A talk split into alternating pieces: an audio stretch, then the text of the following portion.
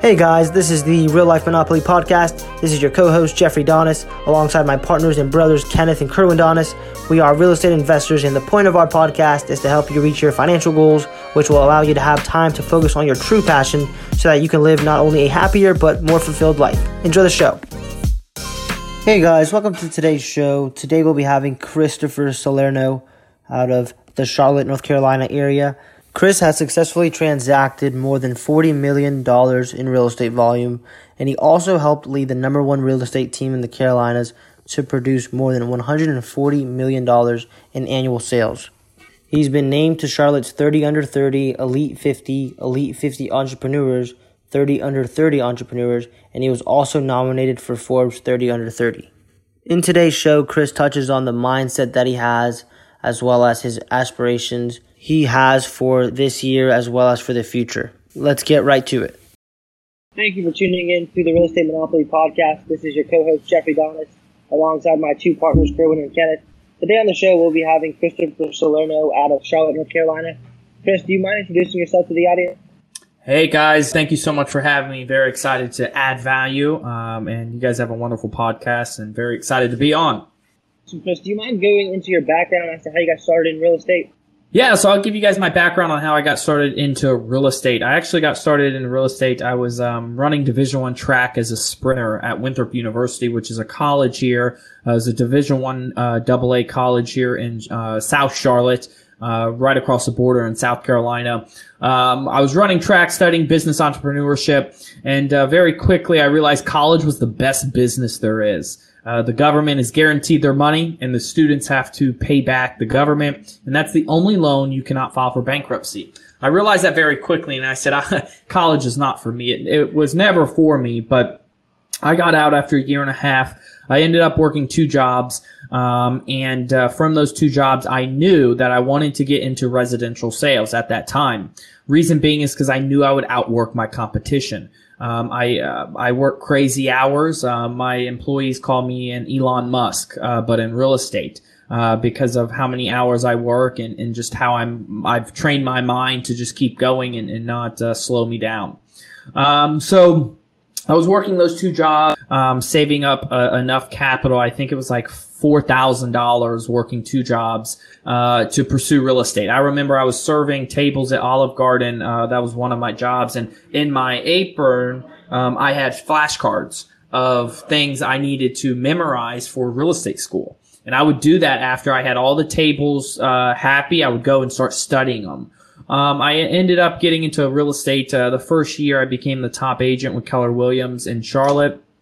After that, I started growing a company. I then merged that company with a number one company in the Carolinas for Keller Williams. We were also number fourth in the world by unit count with over 775 homes sold.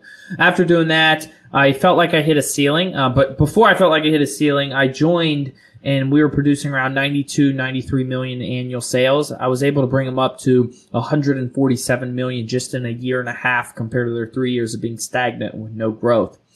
After doing that, that's when I felt like I hit the ceiling. And I realized that I need to play the game Monopoly, but in real life. And what's the ultimate game of Monopoly? Ultimate game is, is you own the land, you put large buildings on there, and you got to keep mass producing that, and you receive all the cash flow. When you receive the cash flow, you end up winning because all your other partners end up going bankrupt. Uh, or just end up selling everything they have, and, and uh, you have to make sure you have a fine balance of cash flow, uh, and you're purchasing land and uh, putting apartments on it. Uh, so I said I need to do that in real life. So I started studying the 08 market, realizing multifamily is the strongest asset class, and uh, I, dove in head first. I do not broker real estate anymore. Uh, within seven months, we acquired a little over 40 million, 364 units. I then took about a year to build out the team uh, to poise us for very strong growth.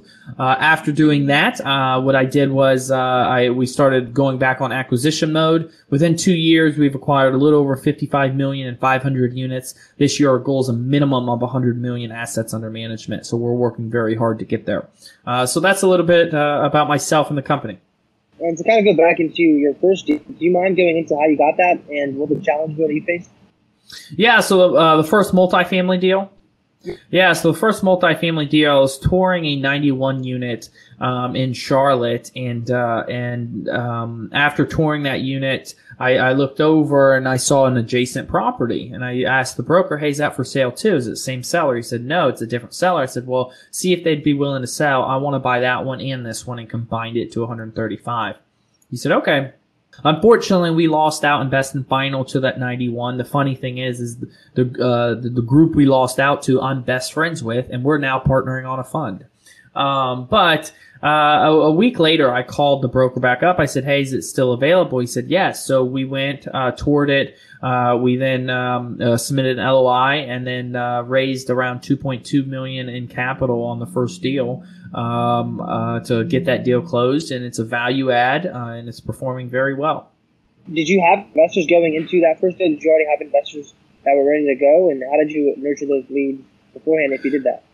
Yeah, so I was prepping our investors. Uh, I a lot of our investors came from the single family space, um, and so I was prepping them for multifamily. I uh, I do have a, a couple investors that uh, have very deep pockets, and uh, and I was pleased to know them and and have those relationships with them to bring them over. Um, so that was really the the really uh, charting point um, in in helping uh, to launch that first deal.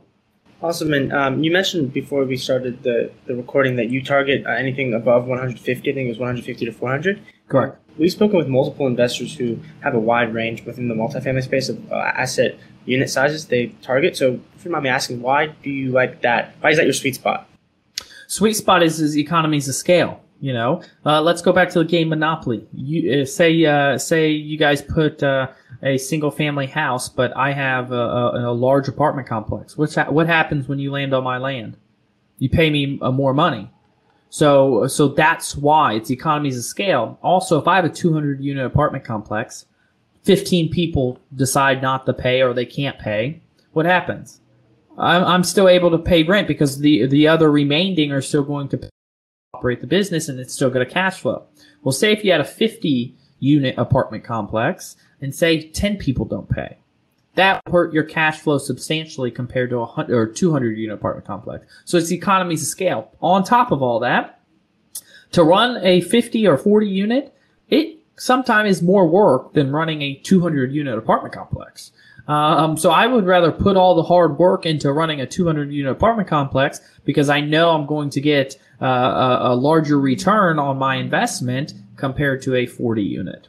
No, that definitely makes sense. And going back to your first deal when you did that first 91, um, I'm not sure if you owned any rentals before that, but how did you grasp or, or, get your mindset on going, you know, into something that big? Because a lot of people do start with duplexes, triplexes, quadplexes um, and it's something that you kind of have to overcome. So how did you, obviously, how did you uh, manage to do? Yeah, so we actually lost the 91 and uh, the deal we bought was 44 adjacent to it. But from that 44, we went to 144 and 175 units. Um, and, and we know, and that was the turning point where we no longer look below 100. Um, and so, uh, did I have a rental before that? I had uh, one single family rental and two flips I was doing at the time, um, before that. Uh, I no longer flip. I have one single family rental right now, knock on wood. Uh, she's been a wonderful lady, been in there uh, over three years now. Uh, it cash flows $600 a month. Uh, but I'm selling it off market uh, to someone who I know who's um, who's paying paying me for it because I want to take my capital out and put in multifamily. Um, but uh, going into it, um, I partnered with very seasoned operators who knew the space to help limit my mistakes, and that helped me tremendously going into the deal. Um, and that's how I ultimately was able to uh, partner and close the deal. Was partnering with individuals who had a, a tremendous amount of knowledge. Notice about you is that you're big on networking. Uh, do you yes. mind getting into how that's helped your business? Because that's something that we've obviously been doing through the podcast, and we've just seen so many benefits. So, do you mind telling our audience why that's so important? Uh, well, this business is all about relationships. Uh, it's it's any business is all about relationships and who you know. Uh, and and it, it it's key. Um, you know those those deals that you hear getting done. You hear that people get best terms. Well, how do they get those best terms? It's because who they know and the relationships they built. Um, so when it comes to networking, it's adding value, adding value to people on social media um, uh, throughout your thought leadership platform. We have a podcast, the Mindful Multifamily Show. We add value through that. We have a closed Facebook group, the Mindful Multifamily Network. We add value through that. So adding value to people really helps tremendously uh, grow your network and also see you as a thought leader. Uh, and then when you do it, you have to narrow down who are you adding value to and who's your target audience? Who do you want to target? So just recently, we've uh, uh, started really going deep with relationships with family offices and large institutions, um, and so we're slowly opening those relationships up. Um, so that's how you do it: is just adding value and finding a way to add value to these individuals. And to kind of go back to you, you're, you know, you're just getting into the, the multifamily space. What was one thing that you thought would be easier than it actually was? And to go up on that, what was another thing that you thought would be harder than it actually yeah, so uh, easier than it was actually uh, was. Uh, it really came natural to operate and run the deal, um, and and I love challenges that come along the way. But I would say that would be fairly easy. Um, uh, hard when I first did a deal, our first ever deal, raising capital. I thought that was going to be easier than I thought um, but it was very difficult. Now I, I enjoy it, and that's my main thing is raising capital, um, and uh, and we can raise it, and, and I'm happy for that. Um, so I would say those are the two things. We obviously have, have been uh, reaching out to brokers, and that's the main way that we generate our, our deals and leads. How do you and your business recommend new new people that are just getting into multifamily? Um, how do you recommend they come across that, that deal that they might be able to close, and how do they uh, increase their deal flow? Relationships with brokers. Building relationships with brokers is how you're going to get uh, get deals and find deals, and then get the deals. Um, uh, I mean, find out if they're a good deal. How to close the deal is building relationships with investors, uh, creating a thought leadership platform like you guys have, uh, going out there and adding uh, value and uh, educating other individuals about investing into multifamily. That's how you're going to get investors to then be able to fund these deals.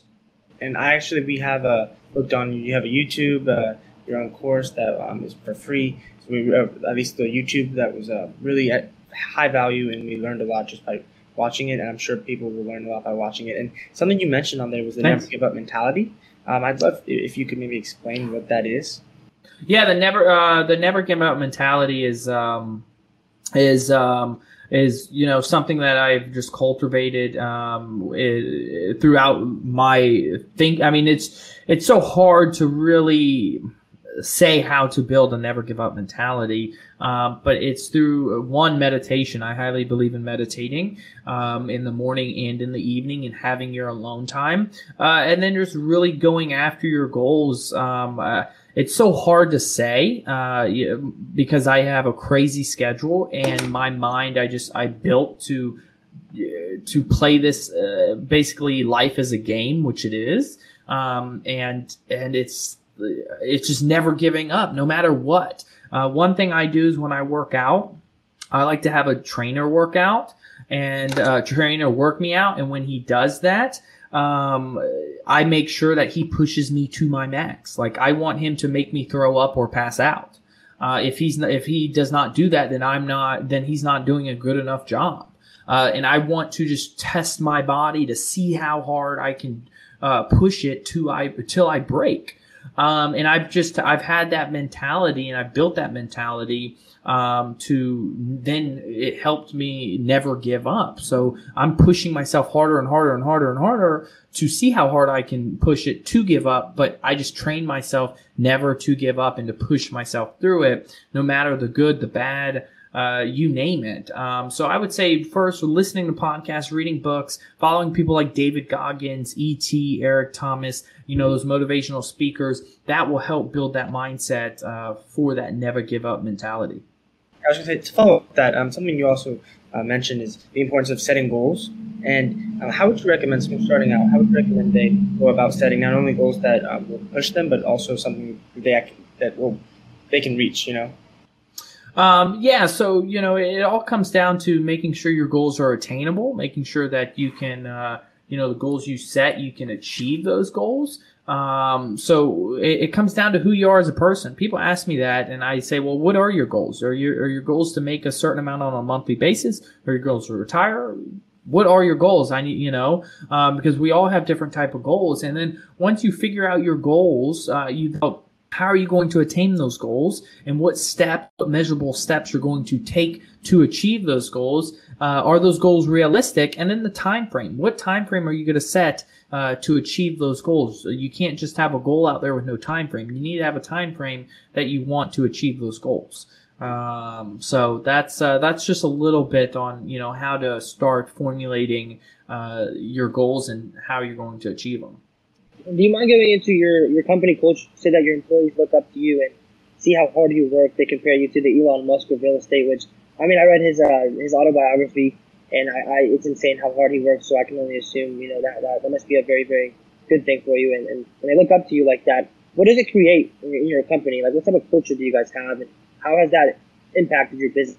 Yeah, that's a great question. Um, so the culture we have is, is a, a fun culture. Uh, everyone who I bring on has to be trustworthy, has to have integrity, um, and and really just has to be themselves. Whether it's good or bad, you need to speak up and let me know you know whether you like something you don't like something it's it's you you say what's on your mind. We have no filter within the company uh, which it, that's how it needs to be. Um, but it, it, it is relaxed uh, but people know that we have large goals as a company. People know i have large goals and that you're going to have to work um, to achieve the company's goals. And i always ask our employees what are your goals? Um, and and i want to make sure that uh, they're within my goals. So when I achieve my goal and the company achieves their goals as a company, all of our employees will achieve their goal. Um, and so that's a little bit about the, the culture and, and who we are um, as a company. How hard is it to find someone that aligns with your beliefs? Because just to be honest, there's not that many people that think like you, right? You're willing to put all of those hours in every single week, and a lot of other people have other things that they might want to do. Um, and it's obviously your business. So how, how do you go about finding these people, and how hard is it to actually find someone that aligns with, with your type of mind? Yeah, so um, I, I don't really go out and seek uh, individuals like uh, extremely hard, depending on who who they are and uh, depending on what I need uh, for that position. I may go out there and, and try to seek it, um, but um, but when it comes to the one of the questions you asked, or you said in there, uh, I don't find them to align with how I work. I've had one employee try to do that, and he just broke down, like he wasn't able to uh, mentally and physically uh, get onto my sleep schedule and how I work. Um, so I don't expect them to be a me. Um, I don't want them to be. I want them to have a life, but I do want them during the day and during the task that we have uh, to give 120%. Um, but I, I understand that on the weekends and, in the evening, some of them just want to relax and want to do their own personal things, which that's how it is. Um, but I don't expect them all to try to get on my schedule or try to want to compete with me when it comes to my work ethic. Uh, that's one reason why I got into uh, the real, real estate uh, residential game, and then why I created QC Capital is because I know I will outwork my competition, uh, and I will stay later in the office. I'll get here earlier, um, and I'll do whatever. Uh, it takes morally, ethically, uh, with having integrity to make sure that we hit our goals. Yeah, and I kind of want to touch on that.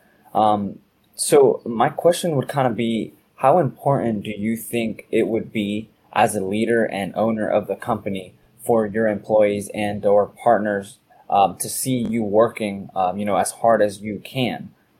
I think that's I think it's extremely important uh, because it wants them it, it, will want them to work harder. Uh, you know what's that saying? Uh, show me your uh, five closest friends, I'll show you your future. I highly believe in that, and and with them seeing how hard I work and how much I want it and how much I want to hit the goal for this company, um, they they really see that passion and that drive, and they want to be a part of it. They want to be um, attached to it. They want to be within the company to grow the company as well because they see how much passion I have, how much love I have, uh, motivation I have to hit our goals, and they want to be a part of it. Uh, so you actually see them actually, you actually as a as a leader and as the owner of the company, you see them you see them actually working harder. You see them actually thinking outside the box now.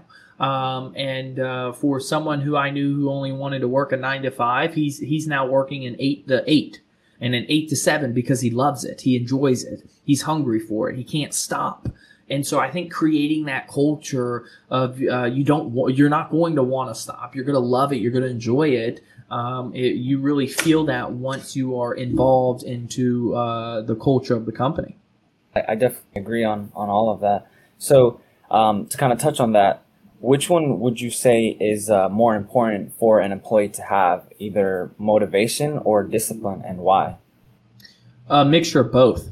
Uh, you need to have discipline uh, and, and, you need to have motivation. So I would say all of the above to, to that question because uh, you, you need to know uh, how to be disciplined. You need to know how to hold yourself accountable and have me hold you accountable. Um, but you also need to have that motivation. Um, it's very difficult to hold yourself accountable um, as as an individual, um, and so you, if you you have that type of trouble, you need to have someone to hold you accountable. Um, so you are well disciplined and well motivated. Um, but I think it's definitely a mixture of both.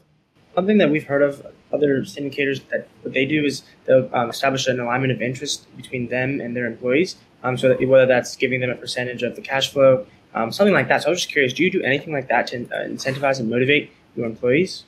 Uh, we do with our top executives. They do uh, participate in profit share. Um, they don't have ownership in the company, um, but they do participate in the profit share. Um, and with them participating in the profit share, that also gives them uh, aligned interest, motivation uh, to work hard. So awesome, yeah. So um, to kind of go into like your your mindset more a little bit. How do you balance work since you work so hard? You work so many hours, but you also mentioned that you like to train and, and work out. How do you balance every aspect of your life? Yeah, I like I like to work out. Um, I try I try to work out as much as, or I try to work out when I can. And then I have a newborn who's 14 months, uh, going on 15 months, so it's very difficult. Um, thanks, uh, I love him. He, he's my little man.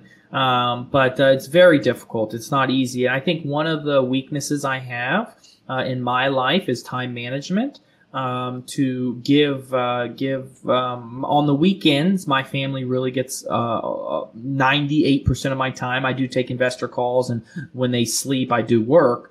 Uh, but they do get a lot of my time on the weekends. During the week, they know uh, from four o'clock in the morning to around nine o'clock at night, I'm work. And then I do come home to hang out with them uh, before my little man goes to bed for about an hour. And once he goes to bed, I'm on my laptop working till around 11, 12 at night. So, um, so the one thing I'm still trying to, to do is time management, and and that's uh, very been di- it's been difficult for me. Previously, it has ruined relationships, and uh, and uh, and so I know that that's one thing I need to work on is time management. But uh, at the moment, with the growth of the company and where I want to get, um, my uh, my significant other, my fiance, um, uh, definitely should have uh, aligned interests with me on understanding that uh, to grow a billion dollar company, it's not going to come easy and that uh, you do need a lot of time, effort poured into it to get there. So I think if you have a significant other who has that type of aligned interest uh, and understanding, I think, uh, you know, no matter what career you're in or what business you're growing, um, that you're going to flourish in it. It's just making sure that communication and everybody's on the same page. I'm just curious. I mean, you seem obviously you're very driven and motivated. What is your why? And what gets you out of bed in the morning and um, pushes you to kind of just grind every day? One of my employees asked me that the other day, and um, and I told him, and he was like, "Interesting. I've never uh, thought it from that perspective." A couple things. Now, because I do have a newborn, he's my big why. That's why I'm working so hard. So if he wants to take over the company one day, uh, he can take over the company. Um, when I die, it's only when I die I, don't plan on retiring. So, um, so he, he he'll understand that. Uh, but my ultimate big why is one, I have a very large goal, and a lot of people told me I can't accomplish it, so I can't wait to prove them wrong. But two, I see life as a game. Uh, I see this as a game um, that I'm playing, and I don't like to lose, and and so I see that I need uh, to reach my goal. My I have a certain goal in life, and that's that's my finish line. Not necessarily finish line. That's one of my hurdles I want to accomplish, and after I accomplish it, obviously it goes up higher. And so I I treat this as a game that I'm playing. Um, and that's my big why is that I'm I'm in a game and I have to play and it's a life or death situation. Um, so I'm going to make sure I play this game uh, to achieve that first hurdle and then keep achieving hurdles after that. Along the way, I do love to give back. I love to give back my knowledge, like being on podcasts. I love to give back uh, to a um, a Charlotte rescue mission here in Charlotte where we uh, help individuals who have been addicts. I love to go in there and help change their mindset, understand the way they are thinking, and see if you can change their way to become a successful individual in no matter what career they want to be in. Um, so along that way, it, I definitely like to give back to individuals and then also to animals as well. Uh, but my big why is I treat this like a game and I have one goal I have to hit. Um, until my next goal comes in front of me, and and so that's how I'm pushing myself. Yeah, I kind of want to touch on that. So um, we've actually been very, very big on Grant Cardone, and he's also big on that, just trying to reach your ultimate potential. Um, so that's kind of what you know. I, I agree that you know getting up out of bed every day, even though you might not want to, um, but just trying to improve yourself, you know, mentally, physically, spiritually, every single day, yeah. um, and just growing. Um, because you know, if you're not growing, you're dying. Yep. So I definitely, I definitely feel like you know having that strong why and and trying to better yourself every day is very, very uh, helpful when you're trying to attain those very, very big goals. I agree. Yeah. And Chris, um, a question that comes to mind as, as we've been obviously we work long long hours every single week and as most people in this business do how do you manage and how do you react to people throwing their self-limiting beliefs or just beliefs in general thing that you know asking you questioning why you work so hard? Um, how do you pretty much react to that and, and how do you keep going? Because it seems like all these people that are, are successful in their own ways have different ideas as to what true success means and what true happiness means. So how do you manage to do that as someone who's done it for so many years and is obviously has a big goal, which is building that billion dollar company? Yeah. Um, so the ultimate goal of QC Capital is to have over 15 billion assets under management. Um, me personally, it's become a billionaire, uh, but it's to have over 15, 20 billion assets under management. To, to answer your question, everyone on this uh, on this um, Zoom call uh, right now, everyone who is listening or viewing this, they all have a different de- definition of success. They all define success differently. When it comes to um, viewing um, success and having individuals, uh, I don't really tell uh, I tell a lot of people uh, the my ultimate goal because a lot of people uh, don't believe in it. They don't have the mindset to believe in it. And and there's so many books out there, but 98% of my 98% of success, in my opinion, is mindset. You have to have a strong mindset. You have to believe in yourself. You have to meditate. You have to vi- envision it. You have to create that laws of attraction to grow uh, your business, to to grow, to reach those goals. Um, so I say having a strong mindset helps me overcome those individuals who don't believe in me, helps me overcome to prove those individuals wrong. Um, so that's that's really um, how I can overcome any doubt of anyone else is having that strong and powerful mindset. Chris, do you think you'll work this hard? You said you don't want to retire. Do you think you'll work this hard up until you know that day that you I die? I don't. I don't. I don't see this as work. I see this as a game.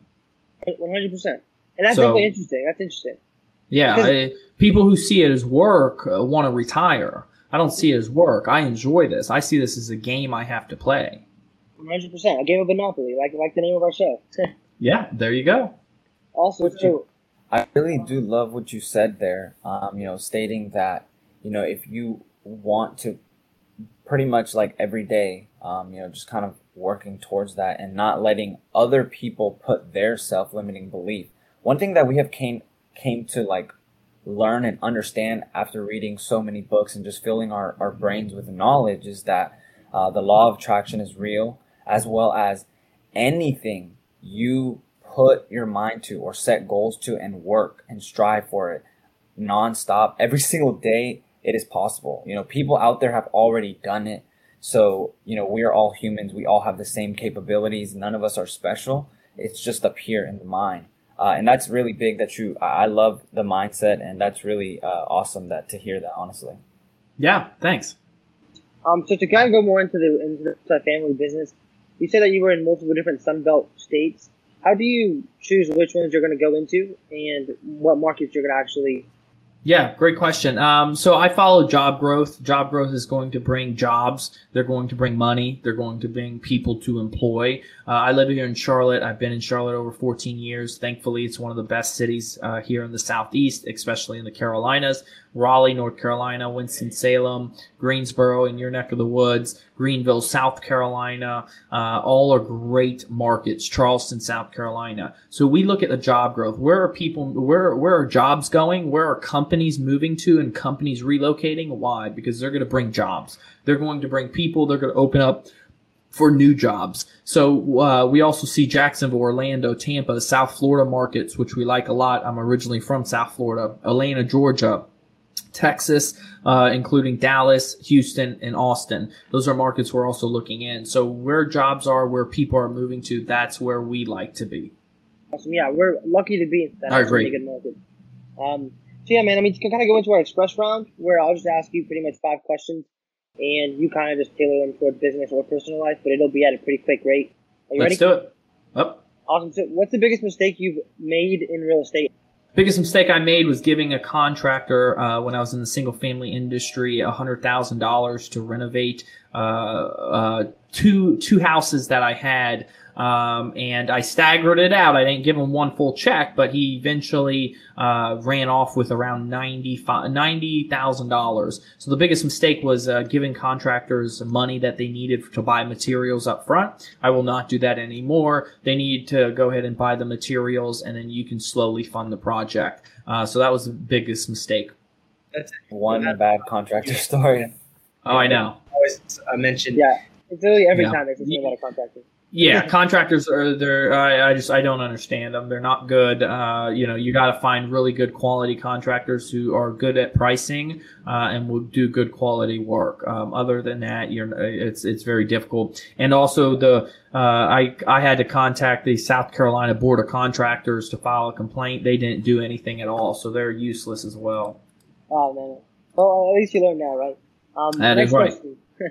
what is your favorite book? And if you have one that's for personal life or mindset and one for business, or to kind of go hand in hand, but Yep, multiple books. Think and Grow Rich. Love that book. I always recommend it. I, I read it uh, a couple times a year. Also, Mistakes Millionaires Make. It's a wonderful book. Uh, it talks about individuals who lost over 200 million uh, in net worth and gained it all back. What they did, all the nitty and gritty. Uh, so those are two books that come top of mind. what is the best piece of advice that you've ever received or that you would give someone? Uh, best piece of advice that I would uh, give to someone is just never give up. Uh, create that laws of attraction. Uh, you need to create that mindset for strength, for growth, uh, because as, as you're growing a large company, you need to be ready for lawsuits. You need to be ready for, depending on what space you're in, uh, complaints and uh, SECs uh, coming after you. You need to be ready for that, and you need to have a strong mindset to prepare yourself for that. If you don't, it's going to break you, break the company, and any of your employees because they see you as leaders. So create that strong mindset, uh, cultivate that, create that laws of attraction for uh, to set you up for success. Do you have a daily habit that you would accredit some of your success to? Um, my daily habit would be meditation in the morning and in the evening. Also, writing down my goals. I do write down my goals every morning, and then when I'm on calls and things like that, I doodle with a notepad. And instead of doodling, you you know, triangles and things like that, I, I doodle my goals uh, that I want to hit. So I write down my goals um, while I'm on um, calls and things like that. So those are my little daily things. Other than that, uh, I don't have. I mean, each day it's not the same, really. I mean, I have meetings packed out. Kind of go into that. So you'll write down notes um, just while you're on like a call, no matter what the call is.